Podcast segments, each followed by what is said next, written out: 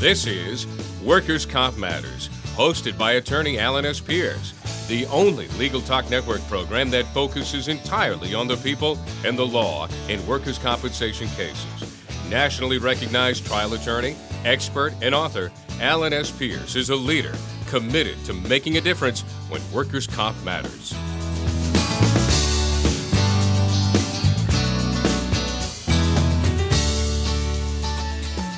Welcome to Legal Talk Network and Workers' Comp Matters. This is Alan Pierce, attorney at Pierce, Pierce, Napolitano in Salem. We're bringing you another edition of Workers' Comp Matters with our guest, Janice Skillings Goff. Before we get into our topic today, which will be Social Security disability and workers' compensation, we want to thank our sponsor, CasePacer, practice management software dedicated to the busy trial attorney. To learn more, go to casepacer.com. And also, uh, we'd like to thank our sponsor, PI Now. Find a local qualified private investigator anywhere in the United States. To learn more, visit pinow.com.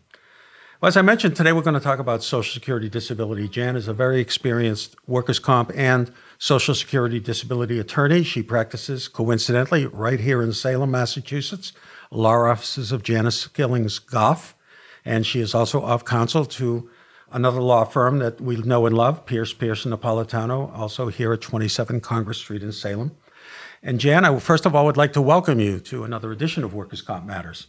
Thank you, Alan.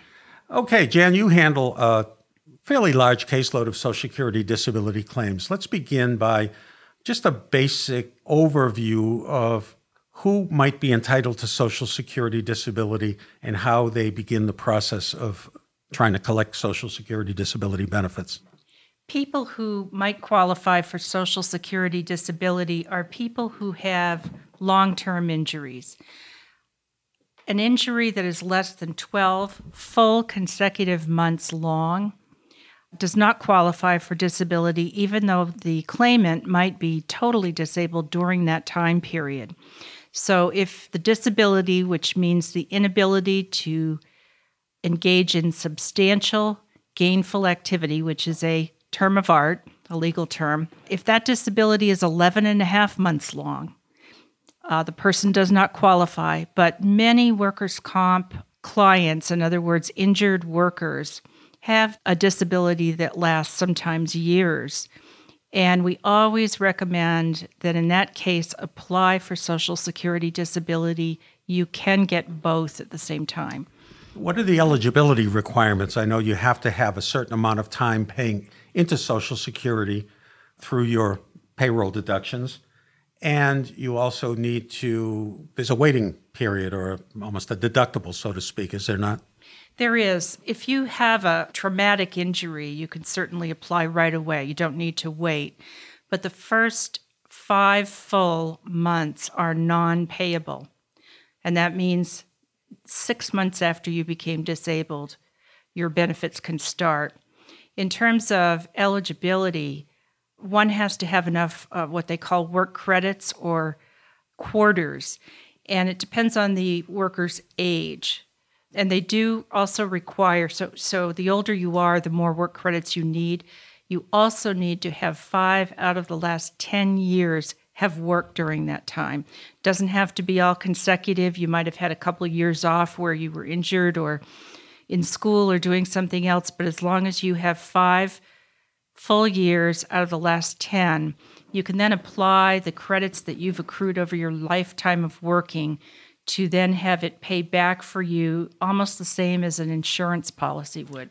And what would the benefit be if somebody is 42 years of age, they receive a, an industrial injury, they're going to be out of work a year or more, they've got the necessary quarters. What level of, you know, normally we think of Social Security, you retire at 65 or 66, early retirement, obviously, at 62. What does somebody who qualifies for Social Security disability obtain? Do they get the benefit they would have gotten at full retirement age? Often that benefit can be even more than their retirement benefit. And uh, depending on their, uh, obviously, if they retire at the full benefit age, which would be, in my case, it would be 66 years old, it could come out to about the same, depends on how much has been paid in over the worker's lifetime. So that lower paid workers are going to have lower Social Security disability, higher paid workers are going to be higher. The highest paid workers may end up having a benefit that's a bit higher than their full retirement. All right. We know if somebody gets injured on the job, the employer reports the injury to the workers' comp carrier. The carrier then investigates, begins payment, or denies the claim. The case, if it's denied, goes to the state agency that administers workers' comp for a determination by a comp judge or a commissioner or whatever they call them. How does one initiate and how does one then carry through with a Social Security claim that might be denied? First off, you have to actually complete an application, and there are different ways to do this. Uh, it can be done online by going to socialsecurity.com and following the chain through to disability. I know that this won't be popular with the Social Security Administration for me to say this, but I don't recommend doing that couple of reasons. Um, you cannot backtrack and fill in information on an earlier page when you do it through the computer. Once you complete a page, you're done. You have to move on to the next page. It's a bit cumbersome, and I've had so many clients complain that once they hit send and they believe their application is complete, it actually is not received by Social Security. So, what I recommend is make an appointment either in person or on the phone with a Social Security representative and actually have them enter your basic information name, address, Social Security number, where you've worked, what's wrong with you, and, and where you've gone to the doctor. And then they will give you usually a multi paged form to take home to explain a little bit further about how your disability impacts your daily life. Certainly, an attorney can help you with that and take over from that point on. Okay, so what's the time frame? Once the Social Security gets the application, they send for the medical records, or do you recommend sending medical records directly to Social Security or a combination? That's an interesting question, and it depends on the, the claims person at Social Security who is actually processing your claim. If you try to give them your medical records, they often say, We don't want it, we want to order it ourselves. Maybe they're afraid that it would be incomplete, I don't know. They do have the claimant sign a release to get the records. No harm in giving them your, your records. What I recommend is get an attorney, let the attorney order the records, let the attorney read the records, and then give Social Security what they think are the important, salient records that will support your case. Okay, Social Security gets the records, they approve the claim. How long does that take generally? About 30% of applicants get approved right away. Well, um, what's right away? A month? Um, it could be a month or two months. Social Security isn't really held to a timeline, but roughly one to two months. And then the claim is sent to Baltimore to be processed in terms of figuring out, calculating the benefit amount. And about a month after you see, receive your approval, you actually get your benefits. So that's about 30% of the claims. The benefits retroactive? Yes, they can be retroactive depending on the date of injury. If you take the date of injury and count forward, you cannot receive actual benefits. And let me clarify that when I say date of injury, I mean date of disability. When disability began and the claimant left work and couldn't work anymore, it's six months after that. However, for those people who apply a little bit down the road from when they became disabled, you can only go back one year before the date of application. So it depends on where that falls. Is there a time limit within which you have to file a claim? Statute of limitations, for lack of a better term? Not exactly. However, a claimant remains insured for purposes of Social Security for five years after they stopped working. And what I mean by insured is that the disability itself has to have begun during that five year window after work stopped.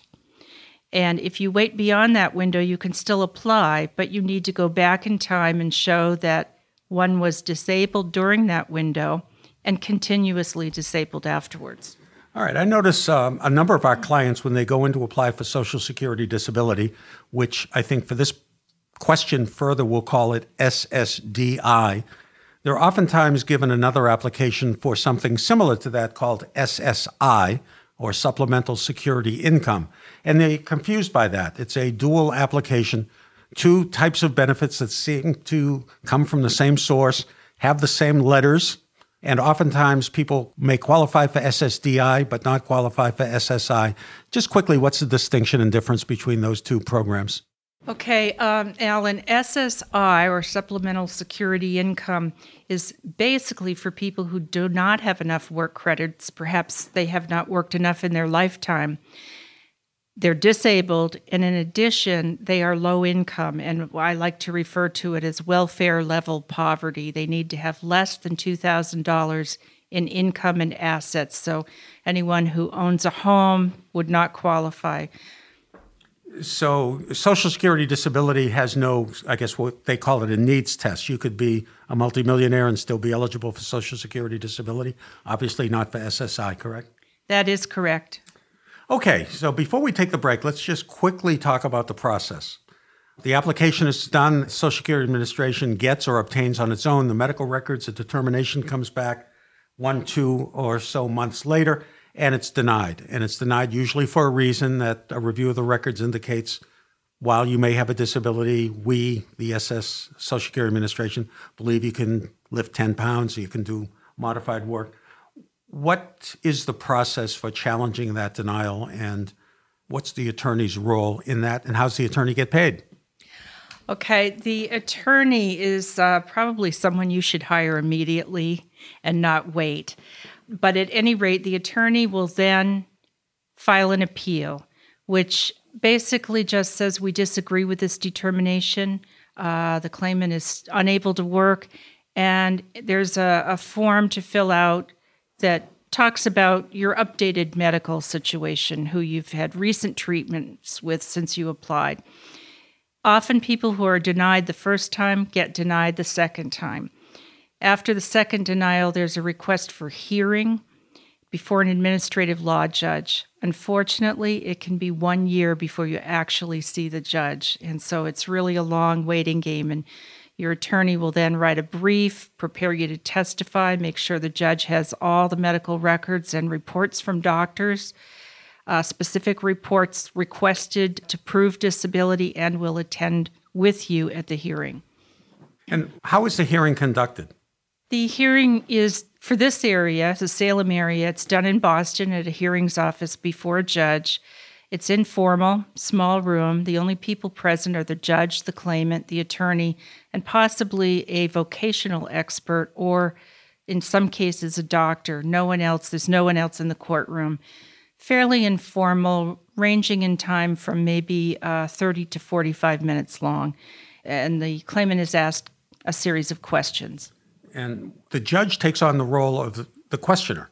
So he is he or she is both the judge as well as in effect, the not so much the attorney for the government, but certainly the person drawing out the information. And the claimant's attorney, generally, at least our experience has been, does what's known as not really cross examination, but additional examination to bring out something the judge may have missed. That is correct. In my case, I usually ask a lot of questions. But the judge, depending on the judge, some will just get the basic name, address, and then turn it over to the attorney. Many of them ask quite a few questions before they turn it over to the attorney. And these questions pretty much revolve around activities of daily living, how the injury uh, affects them occupationally as well as socially. Do younger workers have a more difficult burden than older workers? And does Social Security actually, in their regs, make a distinction between younger and older workers? They absolutely do. There's something that is loosely known as the grids, where uh, there are different age levels and different requirements for each age level. So anyone under 45 years old is considered a younger individual. It's harder to get on Social Security the younger you are because there's an assumption that you're in better shape to do some form of work. And it's also harder to get on the more educated you are because the assumption is that you might be able to do some form of sedentary work even if you couldn't do your old job, which was more difficult. All right, I think this might be an appropriate time to take a short break. And I, when we uh, return on the other side of a few messages, we'll bring the area of Social Security disability into the workers' comp arena and see how these two systems complement and compete against each other uh, on occasions. So we're going to take a brief break and we'll be right back with our guest, Janice Skillings Goff on Workers' Comp Matters.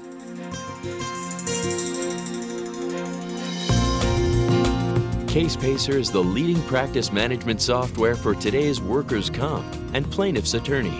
Named one of the fastest growing companies in America by Inc. magazine, we've given attorneys and their staff the ability to work from anywhere on any device.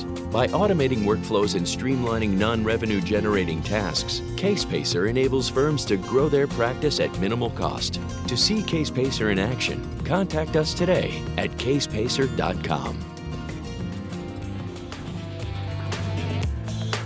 Does your law firm need an investigator for a background check, civil investigation, or other type of investigation? PINow.com is a one of a kind resource for locating investigators anywhere in the U.S. and worldwide. The professionals listed on PI Now understand the legal constraints of an investigation, are up to date on the latest technology, and have extensive experience in many types of investigation, including workers' compensation and surveillance. Find a pre screened private investigator today. Visit www.pinow.com.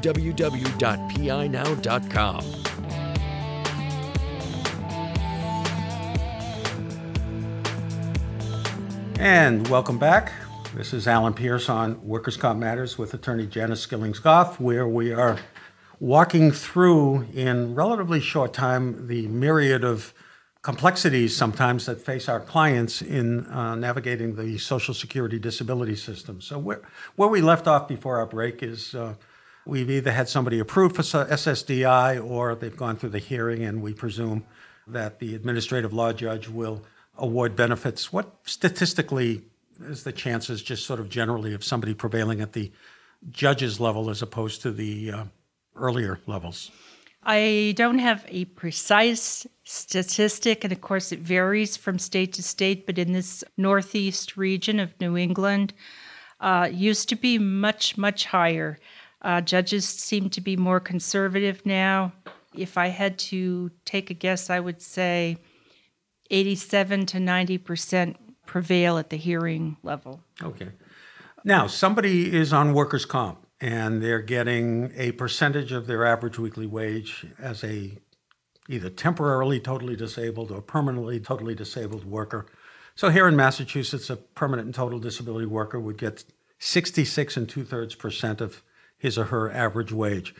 Uh, so let's assume the average wage was $1,000 and the person is getting $667 a week. Social Security disability, of course, is a monthly benefit rather than a weekly benefit. 4.3 weeks in a month for calendar and Social Security purposes. So, how is the benefit calculated for SSD? And then, how is it calculated if somebody's collecting workers' comp? I hope you're not going to make me do calculations, Alan, because I don't have a. Uh, I'm not going to hold you to the dollars, but yeah. just the concept. So, Social Security disability, uh, as I mentioned earlier on the first half of this segment, is calculated based on the claimant's earnings over their lifetime. It, it's actually quite a complex formula, but the emphasis is on the best of the last five years that they worked. Now, the way it interfaces with workers' comp is that your workers' compensation benefit for any given month plus the Social Security together cannot exceed 80% of your average current earnings, which could correspond to average weekly wage for workers' comp purposes, or it could vary slightly from that. But it's the two together can't exceed 80%. Okay, so the worker getting 66 and two thirds, that leaves a gap of another 12 or, or so percent. And that would be the, the Social Security benefit would be reduced. And you would get a benefit that is equal to the difference between the workers' comp and the 80% of the average current Correct. earnings, which I think for our purposes we call the ACE. 80% of ACE is a math calculation. You take the comp rate, you multiply it by 4.3, you measure that against the ACE, and uh, you get the difference up to 80%.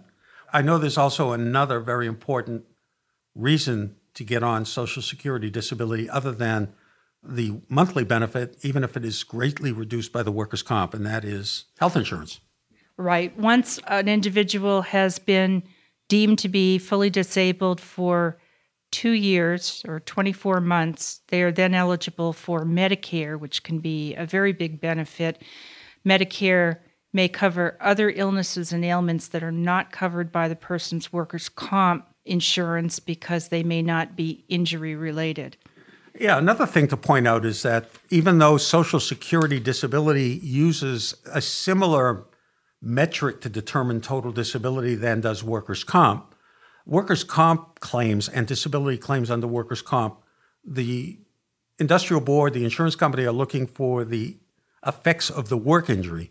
And it's oftentimes the work injury that prompts the Social Security disability claim. But you don't want to overlook the fact that a Social Security disability award can encompass more than just the work injury. So if you might have a work injury that is to your wrists, but have substantial other non work related conditions, that may not impact the entitlement for workers' comp. But how does that help your Social Security claim? Well, Social Security looks at every ailment that from which the claimant suffers, and the standard is whether an impairment or a group of impairments together render the person disabled. And a great example is after a worker's been out of work for a long time and is in chronic pain, on medication, and possibly not sleeping, they often become depressed and anxious. And certainly, psychiatric treatment for that can be submitted along with, for example, back injury treatment to bolster the Social Security claim. Yeah, or you may have somebody with an underlying diabetic condition and they might otherwise be a surgical candidate, but because of the risks associated. So it's great to keep in mind that when you are applying for Social Security disability you're telling your client to, you don't want to just limit it to the work injury that put you out of work, but any medical condition that pre existed the work injury or came up subsequent. One thing we didn't cover is how do you get paid? Social Security, uh, the Social Security Administration controls how the attorneys are paid. It's same for everyone. It's 25% of retroactive benefits, not to exceed $6,000. So a person uh, is eligible to collect uh, six months after they became disabled. Maybe it's two years down the road that they actually get in front of a judge.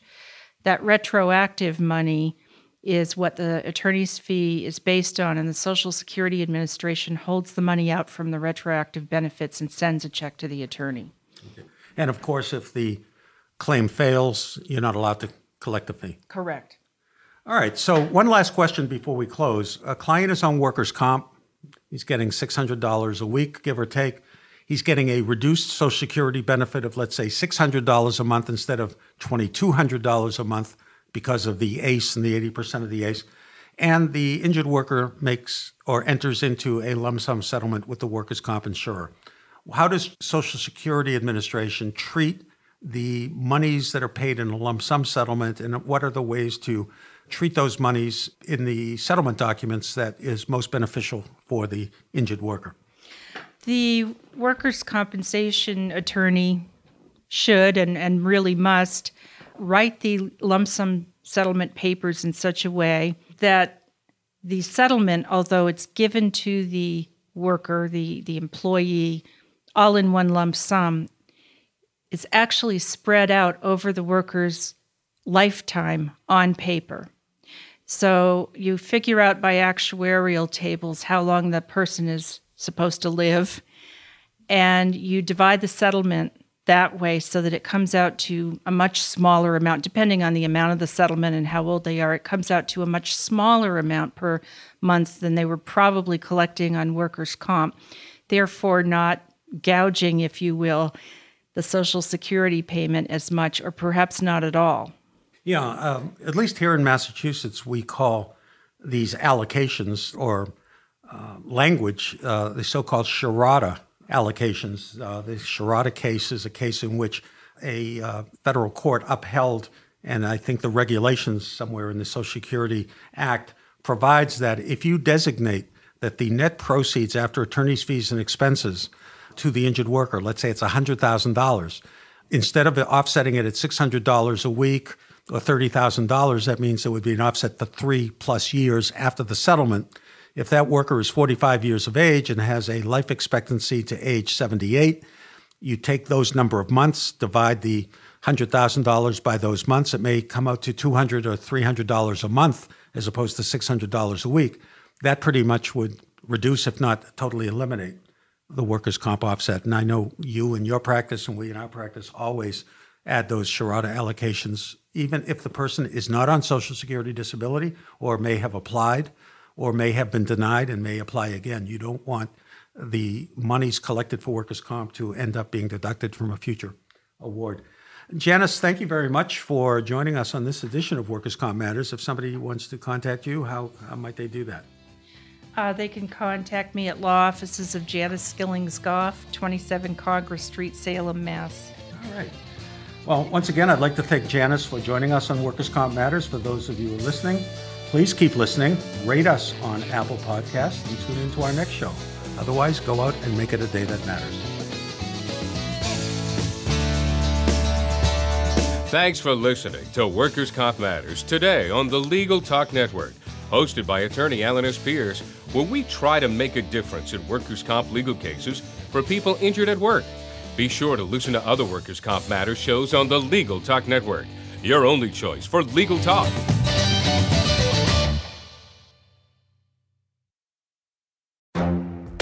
The Lunch Hour Legal Marketing Podcast, your resource for the tips and tactical advice you need to grow your business. Plus, keep up with the news and commentary you crave to stay one step ahead. It's hosted by me, Gyi Tsakalakis. And me, Conrad Saam.